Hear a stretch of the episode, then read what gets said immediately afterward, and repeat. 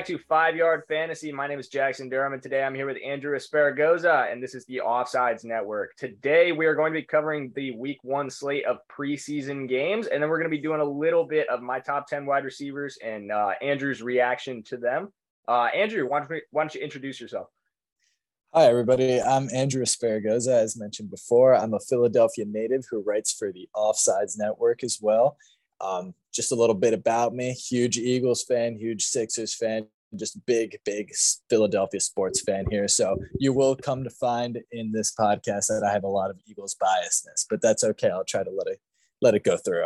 Yeah, and Andrew uh, mentioned to me I haven't really noted my Rams bias, but uh, today I am rocking my Rams hoodie. Uh, I'm a huge Rams fan. I, I hadn't mentioned that on the podcast before, but uh, go Rams. So uh, we'll we'll get into my Rams bias a little bit later on in this episode when we do uh, my fantasy receiver rankings.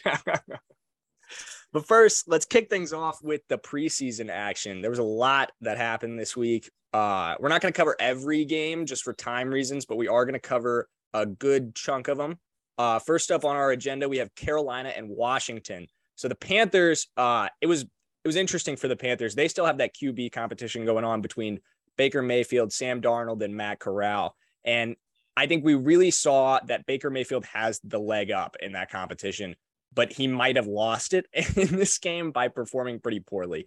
Uh, it was a few nice throws to begin it, and then he fumbles a snap and gets sacked, and then totally misses his receiver on a third down and costs them uh, an opportunity to score uh, or score a touchdown. They end up getting a field goal. Uh, Darnold comes in next and throws a beautiful touchdown to Rashard Higgins.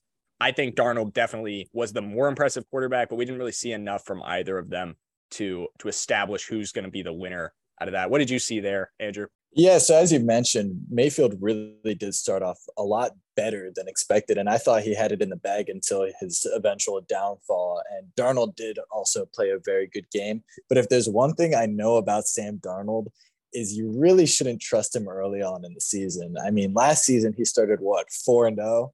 and we all yeah. saw how the Panthers kind of tanked from there. And mm-hmm. that's kind of how I'm feeling about this preseason. I don't, I'm not going to take much of what I saw from him into deep consideration just because I've seen his peak and I've seen his low points. And that's kind of where I'm seeing it. He's going to start off hot and then we'll see how it progresses throughout the season. I just don't think he adapts too well. All right. So you you're in favor of Baker Mayfield taking over uh that starting. A hundred percent. A hundred percent. Yeah. What are we taking away from Matt Corral's performance? Sorry, not to cut yeah. you off there. Oh yeah, I was just about to bring up Matt Corral. Really rough night. Uh, it was one bad. for nine. Uh, it was bad. It, it was but, pretty ugly. But I feel I feel like it wasn't entirely his fault. I feel like he was under a lot of pressure during that game, and it just didn't seem like the O line and the wide receiver core were moving as he expected it to be, as comfortably as he would have liked it to be. So it looked a very, very shaky, maybe a little bit of taking the season under someone's belt to understand how NFL football looks will benefit him for the future. But I don't think this will be his year. Definitely yeah, not. I I think Matt Corral, unless he majorly turns it around in some of these other preseason performances, that might be uh, kind of the final nail in him starting at any point this season. Uh, yeah. He just doesn't really look ready yet. He did not look comfortable at any point in the pocket. Uh, and really nobody on that Panthers offense did. Like you mentioned, the backup offensive linemen were not doing him any favors. But uh, no, Corral, not much to justify out of a one for nine performance. You can't really, you're not doing yourself any favors. He did not live up to the expectation a lot of people had him at. That's for yeah, sure. I would definitely agree with that. Uh, the joint practice with New England that Carolina has on Tuesday and Wednesday of this week, that will be huge for deciding this QB competition, I think. Uh, oh, absolutely. I, those joint practices, uh, there's a lot that comes out of those. We don't get to see much of them, but those are much more full speed than the preseason games. You get a lot more starter work. So I think we'll see probably uh, a starter named after Wednesday, uh, in my opinion. I could agree with that. And also, New England is a very powerful defense, especially in the front seven. So it's going to be really good to see how these quarterbacks deal with a lot of pressure. Yeah, good kind of last test for Darnold and Mayfield before you go ahead and make that call from Matt Rhule. But I think it's probably Mayfield. Uh, moving on to the Commanders. Yeah. Carson Wentz looks really solid. 10 for 13 on the couple drives of work that he got. That offense looks pretty comfortable. The only difficulty we saw from that offense, Antonio Gibson did not live up to expectations. Uh, two yards on four carries, and he fumbled. He fumbled again. Antonio Gibson and his fumbles. Uh, he said he worked with the weighted ball this offseason with his trainer. Uh, he said he was feeling confident about the fumbles, and then he comes out and fumbles in his first preseason work. Like it could not be worse. Uh, that will definitely cost him later on in this preseason and eventually in this season. It's if he's going to fumble like that, and he's had issues throughout his career, you really cannot trust him as a ball carrier, uh, especially when Brian Robinson performed really, really well 26 yards on six carries. So, Brian Robinson fans, uh, get excited if you have him on your dynasty squad.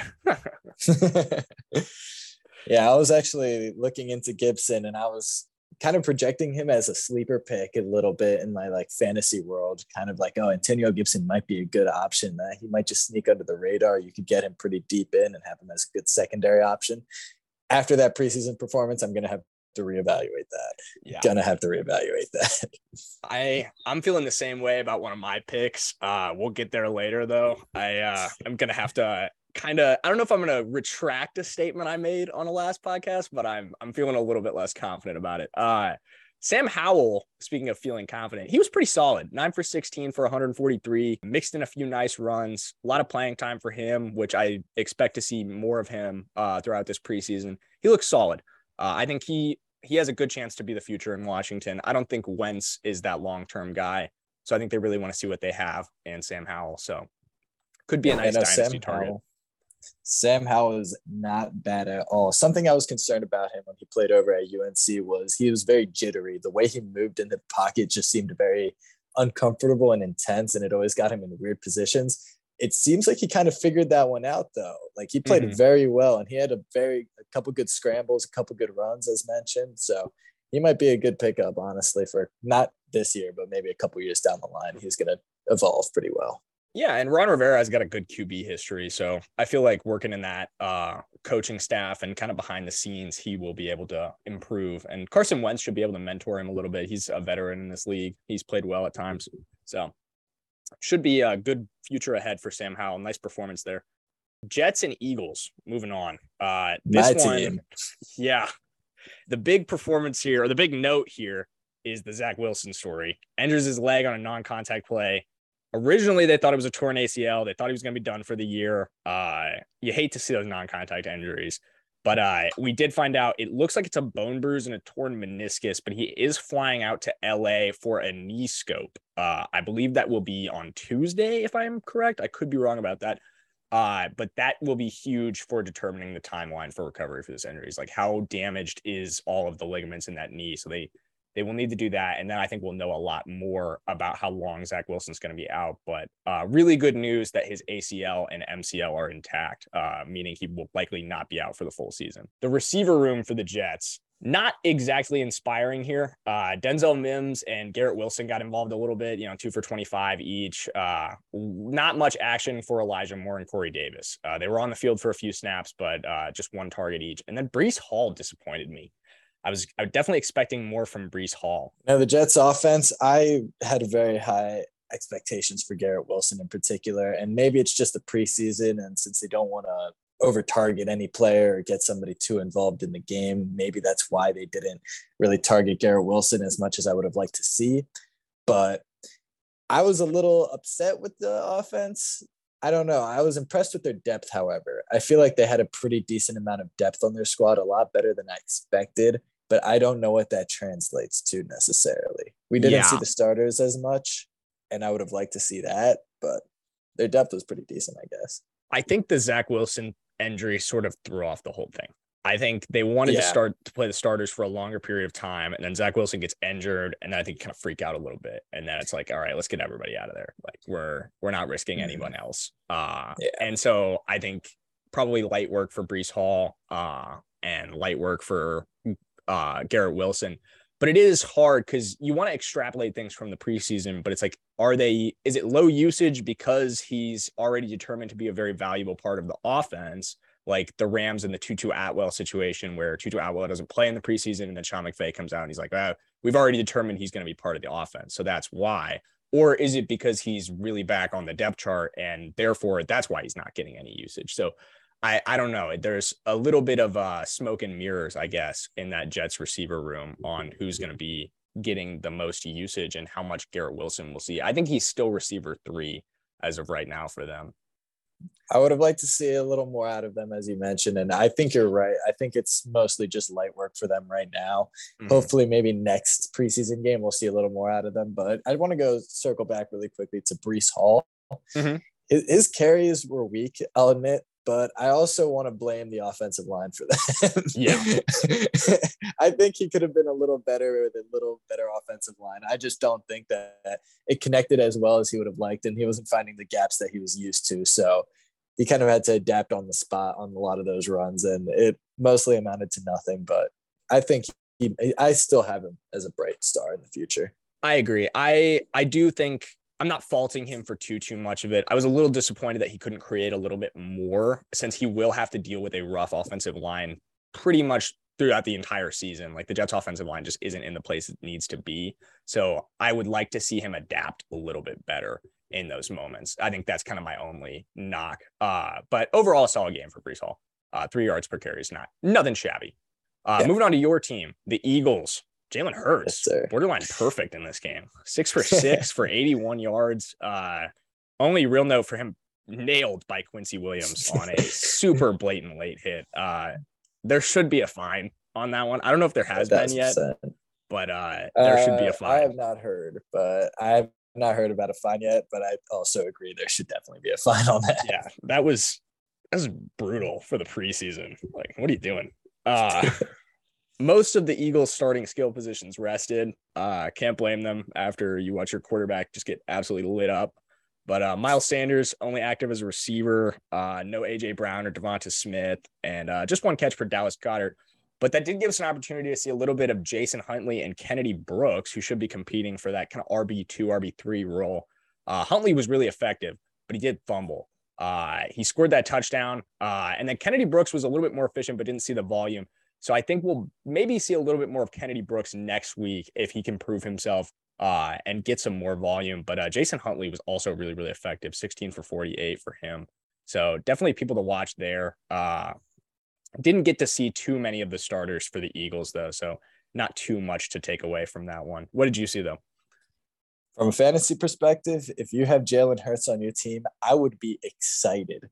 What you saw on this preseason game, again, preseason. Maybe it's not as important as it should be, but you saw a level of composure in Jalen Hurts and a level of precision that was just exciting to watch. I mean, he threw six for six. That was pretty impressive. 81 yards. He was efficient, consistent, and we already know he's got the legs to run like a madman. So I'd be excited to have Jalen Hurts. I might even project not a Lamar Jackson type season, but almost there, which if we know anything about that, it's fantasy points in the bag. Yeah, Hurts definitely appears to have taken a significant step as a passer uh, this offseason, which is, I think, kind of the last missing piece of his game. It's something I've knocked him on repeatedly. Uh, something pretty much everyone has knocked him on repeatedly. Oh, He's just not a competent deep passer, but he does seem to be adding that to his arsenal, which makes him a complete fantasy player. I mean, he's there are very few weaknesses to his game if he can complete himself as a passer. So we'll see how much how much of a step he's taken. I think this year. Uh, moving on, someone that kind of took a step back, uh, Cleveland and Jacksonville, Deshaun Watson, super rough in this game. Uh, rough news beforehand. The issues, his first actual apology for everything that's gone on. Uh, he is still currently awaiting the result of his suspension appeal. Uh, but I did see a story today that it does appear that they're going to go with a year on his suspension. Uh, that was, I believe, Dov Kleiman tweeted that out that he uh, is looking at a year. So I think we might get official confirmation on that later today. But uh, it does seem like it's going to be a full year out for Deshaun Watson. Uh, he really struggled in three series of action, was booed throughout, just one for five for seven yards. Uh, pretty rough outing for Deshaun. So, what did you see there? You know, Deshaun had a very, very difficult start in the beginning of the game. But something I noticed when watching the film because I initially just saw the stat sheet and I was like, that is terrible. And then I went to watch the game just to see what the eye test really had to say. And something I noticed was his throws were landing at relatively good spots. His mm-hmm. receivers just weren't catching them, which seemed to be an issue that might be of concern that doesn't relate to Deshaun as much as it might say to the receiving core that he's going to be throwing to. Yeah. I mean, a quarterback's only as good as the people that are catching his balls. And I mean, it didn't really look too good because they were just not catching anything that day, it seemed like. Interestingly, I, I do agree with you on that point because it does appear to be that. But Josh Dobbs and Josh Rosen both put together really solid performances after that is true. Uh, Watson comes out. So it maybe it was just like a little bit of nerves drops early in the game for these Browns receivers. And if we see more Deshaun Watson, maybe he'll look like the Deshaun Watson we've seen in the past. But Dobbs and Rosen managed to get it done with that arsenal. So whatever that tells you, uh, I I do feel like obviously Watson's better than Dobbs and Rosen. I'm not trying to make that argument, but uh, he there were definitely some points of concern. I think taking an entire year off of the game is going to have an effect on you uh, when you come back in your first real action. Uh, and I think the first real action for a team is obviously going to be a little bit, uh, it's going to take some time to get going. So I think that's probably what we saw from Deshaun Watson, but definitely something to note is a pretty, pretty rocky start for that Browns offense overall. They did get it together. Uh, Jerome Ford being the major reason why. Uh, he was really excellent in this game 10 carries for 57 yards and a touchdown, four receptions for 45 yards and a touchdown. And something me and Ayush had talked about on the last podcast is can the Browns find confidence in an RB3 and move on from Kareem Hunt because of it? And we had talked about D'Ernest Johnson being that guy, but D'Ernest Johnson sees almost no volume in this game. And so it's now it almost seems like D'Ernest Johnson might be RB4 if he's even going to make the roster. Uh, and it could be Jerome Ford in this RB3 role. Can Jerome Ford be that guy that the Browns end up considering moving on from Kareem Hunt for and having him be RB2. What do you think about that? You know, filling in Kareem Hunt's shoes is going to be near impossible. Kareem Hunt is mm-hmm. an amazing running back, top 10 in the league without a doubt, arguably top five. Jerome Ford, he he produced a really, really, really good game. But I do have to admit the Jaguars defense is not that good. It's so terrible. could it hit it could it is terrible. So could it have been uh, an outcome of just playing against a terrible defense on a preseason game? Potentially. I honestly am kind of leaning towards they might just be a very confident in D'Ernest Johnson significant, significantly enough that they didn't need to see much volume out of him during this preseason game and that they're just testing the waters for Jerome Ford. If the situation comes that Kareem Hunt leaves, do they have a third option behind D'Ernest Johnson? Johnson's lack of work in training camp has also been concerning. I think uh, he hasn't gotten a ton of reps in training camp. It doesn't really seem like they do have that confidence in him, in my opinion, which is why I do kind of feel like Jerome Ford is that RB3 and with Johnson in at RB4. Uh, and I just, I kind of feel like that's the way it's going to go. And I think the reason, well, obviously Jerome Ford is not, is not Kareem Hunt. Like he's not going to replace Kareem Hunt one for one, but is he good enough that you consider moving on from Kareem Hunt? Because it seems like Kareem Hunt's probably out the door after this season anyway. Can you get some value for him in what now appears to be a lost year, especially if Deshaun Watson is gone?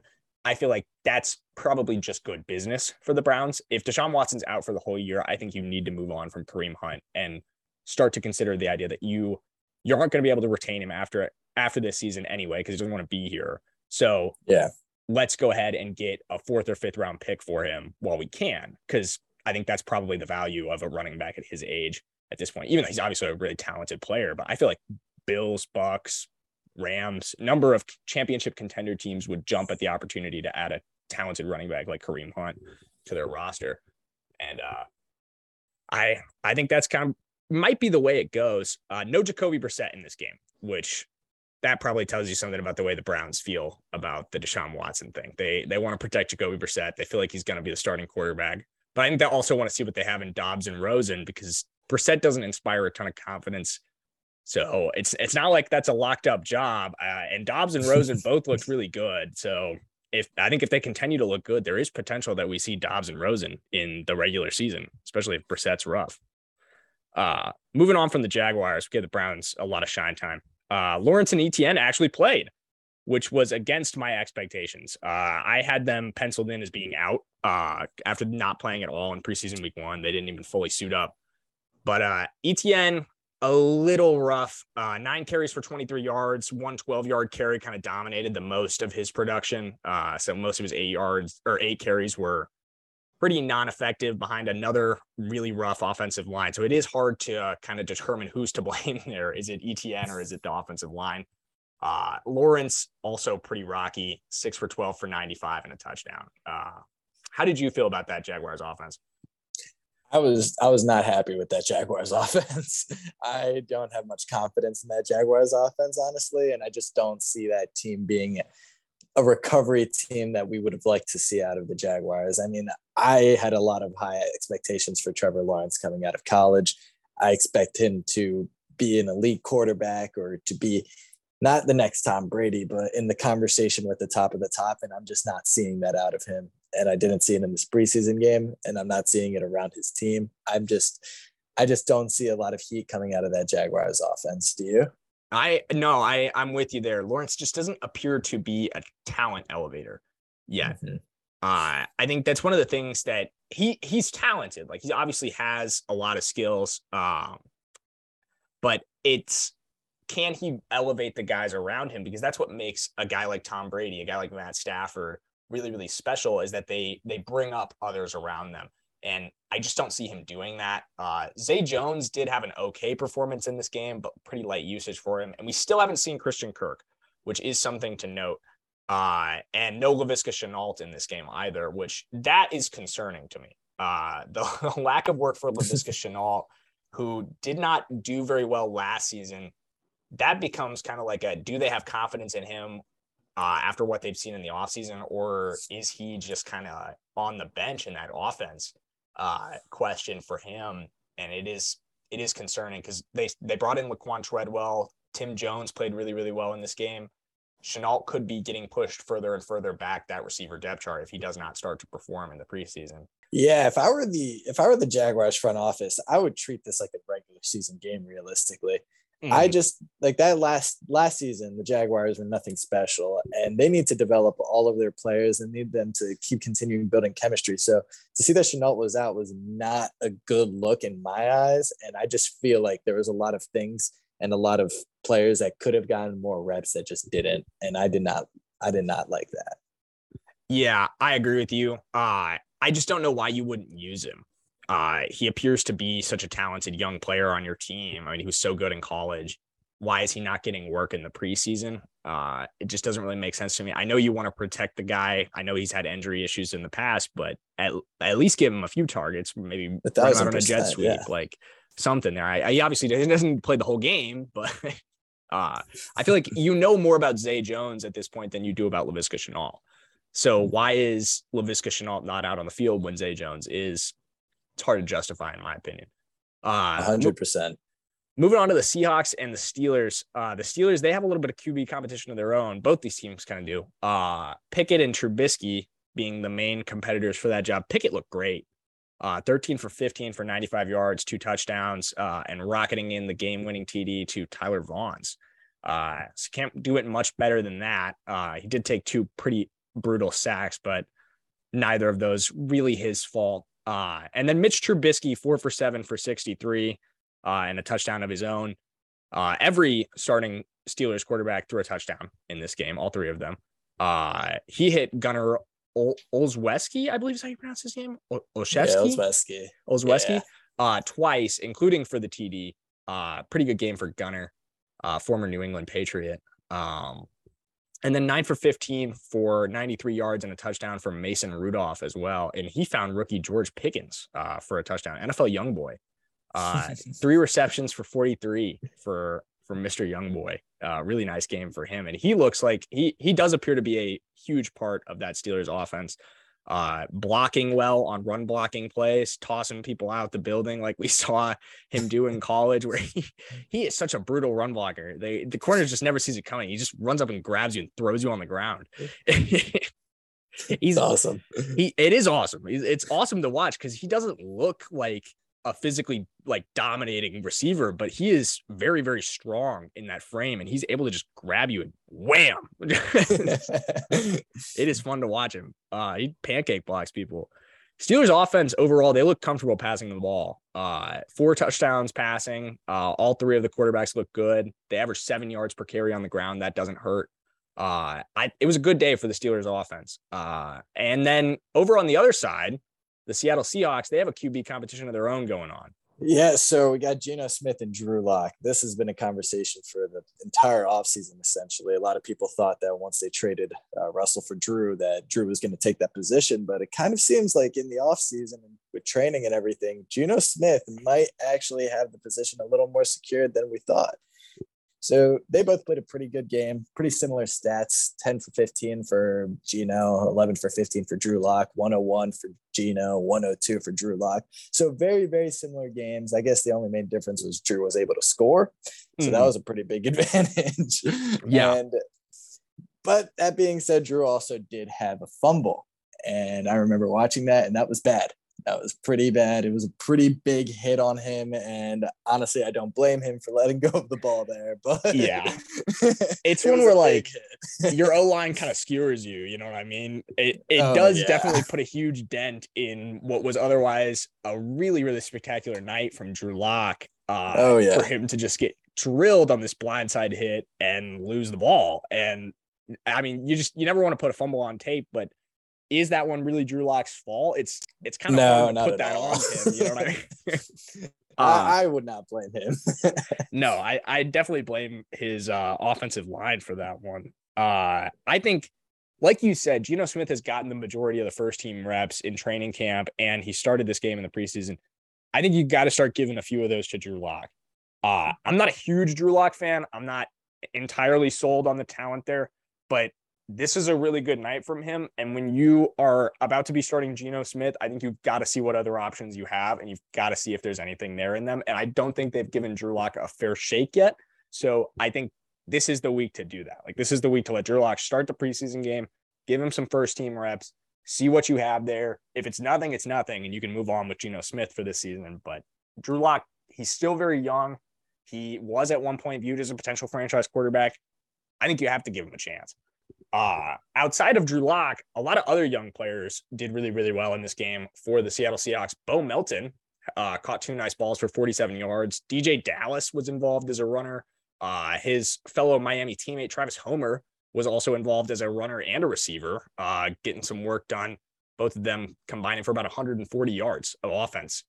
Uh, and then Ken Walker III was a little bit uh, disappointing in terms of the usage for me. He was solid, in what he did, but uh, not much work for Ken Walker. Five carries for 19 yards and one reception for 11 yards. What do you take from that? I want to see a lot more Kenneth Walker. I really do. I loved watching him in college, even if he beat my Penn State team several times. I loved watching Ken Walker, right? Mm-hmm. I need to see more of him, though. I don't know. I just saw five carries out of him. I believe he might be the guy for Seattle, but I needed to see a little more out of him. And yeah. the other stars that you mentioned, they played a phenomenal game. Honestly, they were really good at getting open, really good at finding space. So I'll give them all the all the brownies for that. You know, mm-hmm. I was most impressed with Melton, uh, receiver out of Rutgers. He was really really solid in that game. Uh, and then Dallas was also very solid as well. But I I did expect a little bit more from DJ Dallas, but Bo Melton uh, impressing me. Other notable performances from games we're not going to cover in full. Uh, Dameon Pierce for Houston this one is causing me to resend my Marlon Mack take a little bit. Uh, he was really, really great in this game. Five carries for 49 yards. I think he's got a pretty solid chance of taking away that lead back spot from Marlon Mack. Uh, if he's going to keep performing like that anyway, uh, it's going to be hard for Marlon Mack to justify a high usage rate in that offense when you have a young guy performing like that. Uh, other really solid performances, Justin Fields. What did you see from Justin Fields this week? Justin Fields actually played well. I will admit, I had, I am not a Justin Fields fan, kind of like I Ayush, but mm-hmm. um, I had low expectations for him. I thought he was going to play terribly, and he actually played pretty well. He showed that he could actually pass pretty well and that he could manage the game a little better than he we did last season. And he pulled out a win against Kansas City. Granted, yes, preseason, but still, played a lot better than expected. Yeah, I think it should be a really, really nice confidence builder for Fields. Uh, I think you get a lot out of a win like that, where uh, especially over a good team like Kansas City, even though it's preseason, uh, you go out, you prove yourself a little bit, complete some passes, nice carry for 10 yards, uh, should get him going. I think he should be due for more work. At least I hope he's due for more work in the preseason. I hope they give him a little more action. Uh, although I think that Zach Wilson injury is going to scare everybody out of starting their quarterbacks. uh, Lance McCutcheon, uh, a couple other guys we'll talk about. Lance McCutcheon, really solid game for uh, as a Rams receiver in that Chargers uh, game. Five receptions for 89 yards and two touchdowns. Uh, it was only Bryce Perkins at quarterback, so it's not like he played with Stafford either.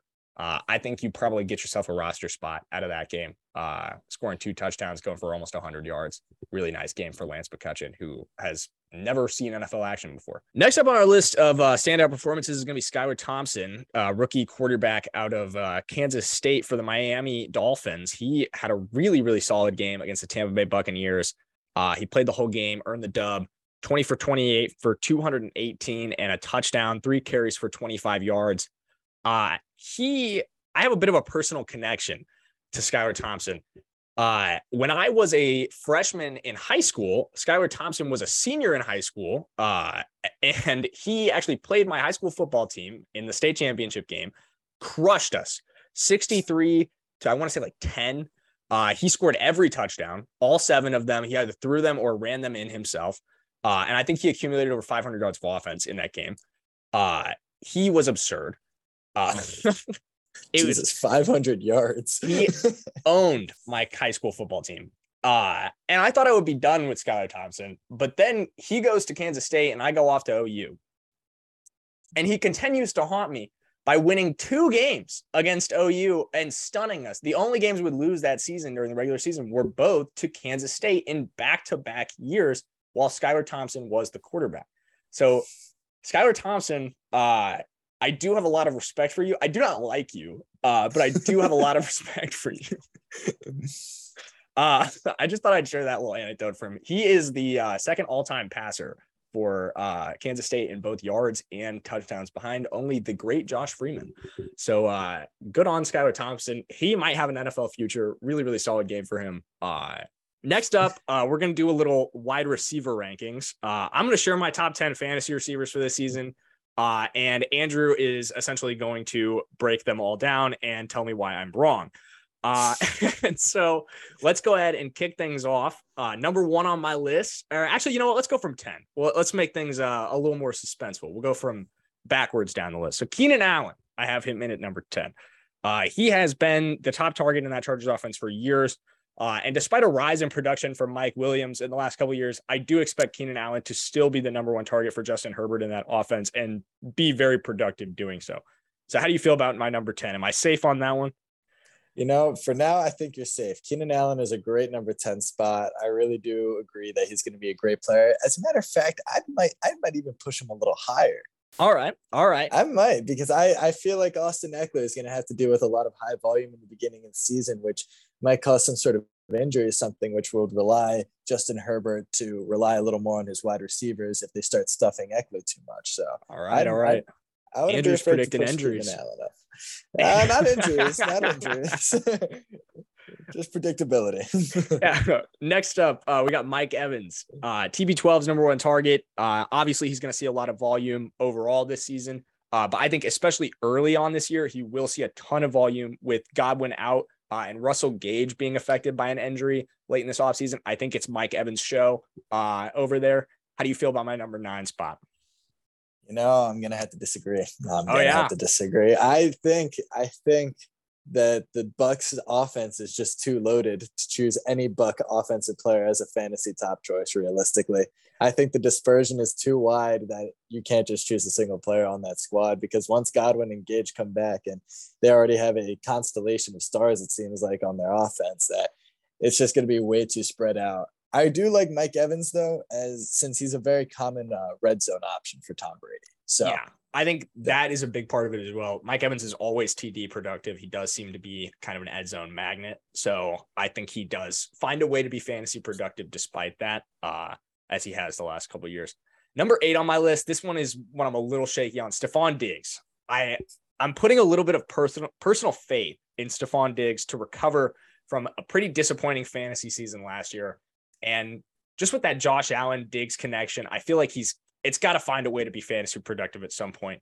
So I do have Diggs slotted in at number eight. I just feel like it's too good on the field to not eventually become fantasy successful as well. I probably shouldn't comment because in my dynasty league, I saved Diggs. Oh yeah, and that hurt. it hurt a lot.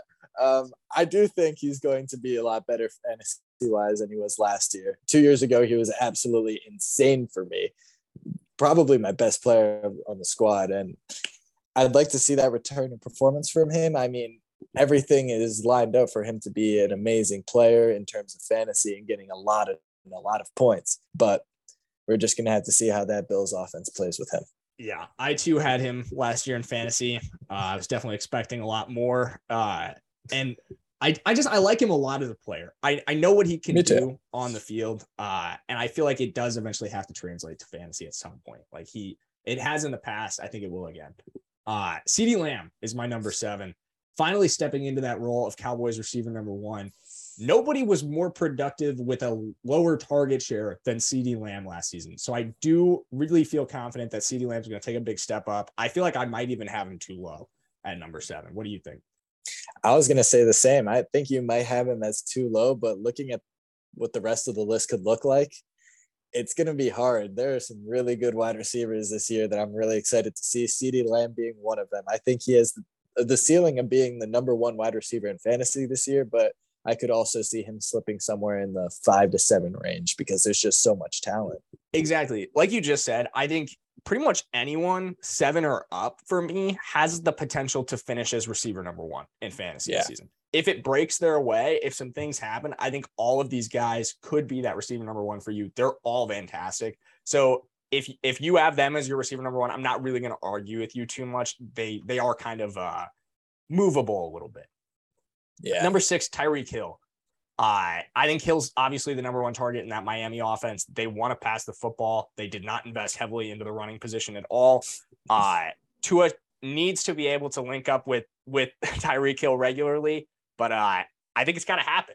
You know what I mean? I think he, despite what you may say about those training camp underthrows, I think Tua's a pretty good quarterback. I think they get it done this year in Miami, and I think it results in big production from Tyreek Hill. Yeah, I'm going to completely agree with you on that. Tyreek Hill is a great talent, extremely fast. He is the king of separation. And Miami has a pretty good situation right now. They kind of have a legion of Zoom going on. If you can throw back to the 2020 Kansas City uh, offense. I like that. Legion got, of Zoom. Yeah, yeah Tyreek and Jalen, they're zooming. And I think as long as Tua can connect to them, Tyreek is going to have an insanely good season, just as he has, as per usual. He's a really good player. Mm-hmm. Moving on to number five, uh, we got Davante Adams, another receiver in a new home this year. Uh, I think he takes a bit of a step back QB wise. Obviously, from Rodgers to Carr, there is a bit of a drop off. They're both great, but uh, Rodgers obviously being this Hall of Fame tier quarterback, and Carr probably this Hall of very good. Uh, and he'll enter a I think this is something of note that I don't think a lot of people have noted is that he is now entering his most competitive target competition ever in his career in my opinion. I don't think he has ever had to compete more for targets with better receivers than he will this year with Darren Waller, Hunter Renfrow being there, even Bryan Edwards who has received a ton of praise both of the last two seasons in camp should be due for some volume as well. So I think that does kind of hold Davante Adams back from that top group for me. Uh, but I think he obviously will remain highly productive. Yeah, and somebody you didn't mention in that lineup is Josh Jacobs. Uh, he's also going to take a lot of volume on the offensive end, and he's a really talented uh, running back. Last season wasn't his best season, admittedly, but if he goes back to his prime form, I think Josh Jacobs is also going to get a lot of targets. So my only concern is, as you said, there is a lot of dispersion and a lot of distribution of volume, but then again, it's Davante Adams. So it is. He's yeah. going to get points. That's kind of the thing. It's like obviously he's one of the league's most talented receivers if he's not the league's most talented receiver. So mm. you do kind of have to factor that in. But the the volume does scare me a little bit there because I feel like the guys that I have ahead of him are just guaranteed a little bit more volume. Uh, number four, Deebo Samuel. He's another one that may not get a ton of volume as a receiver, but I think he does continue that hybrid role that he had last season. And a lot of people have disagreed that he will move away from that role. I know he did talk about it last season, but the money talks at the end of the day. And he signed a contract that has an incentive built in for his rushing performance. So I do feel like he wants to go get that bag. He needs to be running. And so I think he continues that hybrid role. Uh, he should be a productive receiver and a productive rusher. Now, I personally would have put Deebo a little higher on the list just because of that wide back position that he kind of has adopted into himself. Mm-hmm. I mean, I know it's only three hundred thousand dollars on the line, but I would be fighting for those three hundred thousand. That's a bag. Hey, so, like, it's a total bag. Three hundred so grand is three hundred grand. a thousand percent, man. That's a great car right there, and I think he's a small house. car. so Not even a small I, house. It's a nice house yeah, he's gonna. It's a pretty decent incentive just to run around a little bit. So I think he's gonna. I would personally have him up just one spot. I would change it three and four, but yeah, I mean, right. as you're saying, let's get to that three. Number three, Ja'Marr Chase. Uh, I love Ja'Marr Chase. Uh, I had him last year. He was a beast for me. Uh, reports out of Bengals camp are appear to be indicating that Chase is going to be once again the vocal point of this offense, and even to a greater degree than he was last season, which I think is bad news for Tee Higgins uh, and probably bad news for Hayden Hurst and Joe Mixon, but is great news for Ja'Marr Chase, who I think remains very productive. I think he'll see a ton of targets this year uh, in Cincinnati. Oh, he's going to see a ton of targets and he's going to see the end zone many, many times. So I think Ja'Marr Chase is an excellent option. If you have him on your fantasy team, you're going to be very happy. Uh, Joe Mixon, Hayden Hurst, Tee Higgins, they they are unfortunately going to have to take the butt end of that stick because Ja'Marr Chase is that guy. He is really good. Me and Ayush talked about it last week. Tee Higgins still getting drafted really, really high uh, in most of these drafts. And I know he was a thousand yard receiver last year, but you have to consider is there enough volume to go around that offense for Tee Higgins to remain that productive? I think we did kind of see the ceiling of him last year in terms of like how much can you get out of your receiver, too. I mean, I think Tee Higgins is a pretty decent option because Ja'Marr Chase is going to attract so much attention from the defense that if Ja'Marr just can't get enough separation some random game, Tee Higgins is going to be a very, very wide open, great second option to throw to. Mm. But then again, we're going to have to see because I think Hayden Hurst is also a really, really good second option to throw to. So, yeah, I'm right there with interesting. you. I do believe a lot in Tee Higgins, but it's like he's going wide receiver 12 right now on the ADP. And last year he finished at like wide receiver 15. I think wide yeah. receiver 15 is probably as good as you get from Tee Higgins as a receiver two in that Bengals offense. And so I just don't know where the justification is to draft him at wide receiver 12. I think people just kind of want to project like a Madden like improvement from everybody. And they're like, oh, he's he's this young receiver, so he's he's got to get better. Like he went for a thousand yards last year, he'll go for 1200 yards this year. Like it, you know, it makes sense. It, but it really doesn't when you consider the greater context of it. So I would yeah. I would encourage you guys to pause a little bit longer before you pull the trigger on Tee Higgins in round two or round three. Uh, Justin Jefferson at number two, someone you're gonna have to pull the trigger on in, at the latest round two if your league is deep. Uh, Jettis is gonna see a ton of volume. Uh, he's an end zone magnet. He's already gotten 17 touchdowns across just like 33 games of play. Uh, he is a total beast. I I love Justin Jefferson. If you can get him, you're you're gold at receiver, in my opinion.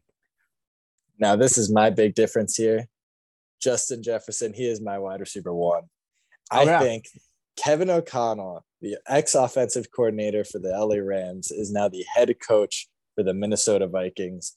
What we saw with Cooper Kupp last year, expect to see that with Justin Jefferson if not better, because I think like in terms of athletic talent, I think Justin Jefferson has the bag over Cooper Kupp. So I think Justin Jefferson is going to have a ridiculous season this next season. I'm I genuinely expect record breaking numbers, but knock on wood for him. I hope he has an amazing season, but I think Justin Jefferson is going to go crazy. I think he absolutely does have that potential. I think there's just a little bit more of a volume split for him than there is for my number one guy who we'll get into in a second here. Uh, I just think he's due for a little bit less volume with Adam Thielen absorbing a lot of volume. He's still a Pro Bowl talent receiver. Uh, you have Irv Smith Jr. They really want to see what they have in him. And Dalvin Cook is going to be a huge part of that offense uh, running the football. So I do, that is kind of my only hesitation with Justin Jefferson. Also, I'm just not super sold on Kirk Cousins as a quarterback. I just, I don't think he's that elite talent uh, that my Matt number one guy is, has yeah. a quarterback who has Oh, Matt yeah. Stafford because my number one guy, it's my boy Cooper Kupp. Uh, Cooper Kupp almost did break records last season at wide receiver. He's a beast, and I have gone back and forth on it because Justin Jefferson is also a beast. But I think Kupp is still in that position to succeed. He doesn't really have to compete with a really big running game. The running game hasn't been hugely important to LA's success in the last couple of years. Akers and Henderson have kind of split that role. Uh, Tyler Higbee hasn't been a huge factor in the offense either. Allen Robinson should see a decent amount of volume as receiver too, but I think it's Cooper Kupp's game over there. I think he will be absolutely ridiculous this season once again. I don't even blame you for having Cooper Kupp at number one. He is going to have another ridiculously good season. I can see it coming. I just have a little more faith in Justin Jefferson's athletic ability. I Yeah. mean, I'm excited to see how this one goes down, honestly, because Cooper Kupp is going to be going. He's the best on his team. He is the number one option. There's not really a viable second option that would split, just as like you mentioned with Adam Thielen and Justin Jefferson. So he's going to see a lot of volume. I mean, how many uh how many catches did he have last season? 130 something. Like, 124, I want to say. I could be wrong. yeah, like that. that volume is unheard of. So if he gets that volume again, I could absolutely see him being wide receiver one again this year. Yeah. I just kind of want to bank on Justin Jefferson for the fun of it. I hear you. Uh it, honestly, like I said, I can't disagree with you either way on that. It's you're dealing with two of the best receivers in the league either way. I think they're both in great positions to succeed this year, and I think they both. He actually had 145 receptions last season. Holy, that is insane. That is, yeah, uh, pretty unfathomable. Uh, nearly an NFL record, almost snagged Michael Thomas's uh, reception record there. Uh, I think he has a chance to do it this year. I think Cooper Kupp could could be the new uh, single season reception holder, and in fact, I'll I'll call that actually. I think Cooper Kupp will leave this season as the NFL single season reception holder. Hot Uh, take. I like it. I like That it. is that's my hot take for this episode. And I think with that, I think we're out of here. Uh thanks for joining us, guys. Uh we got some more fun planned for you on Thursday of this week. Uh we will see you guys then for some more rankings. Uh I'll leave it I'll leave it a little vague about what we're gonna do. Uh it'll be a mystery. You guys will have to wait and see. All right. Thanks, Andrew, for joining us. Uh and thanks Thank guys for being here. We'll see you later.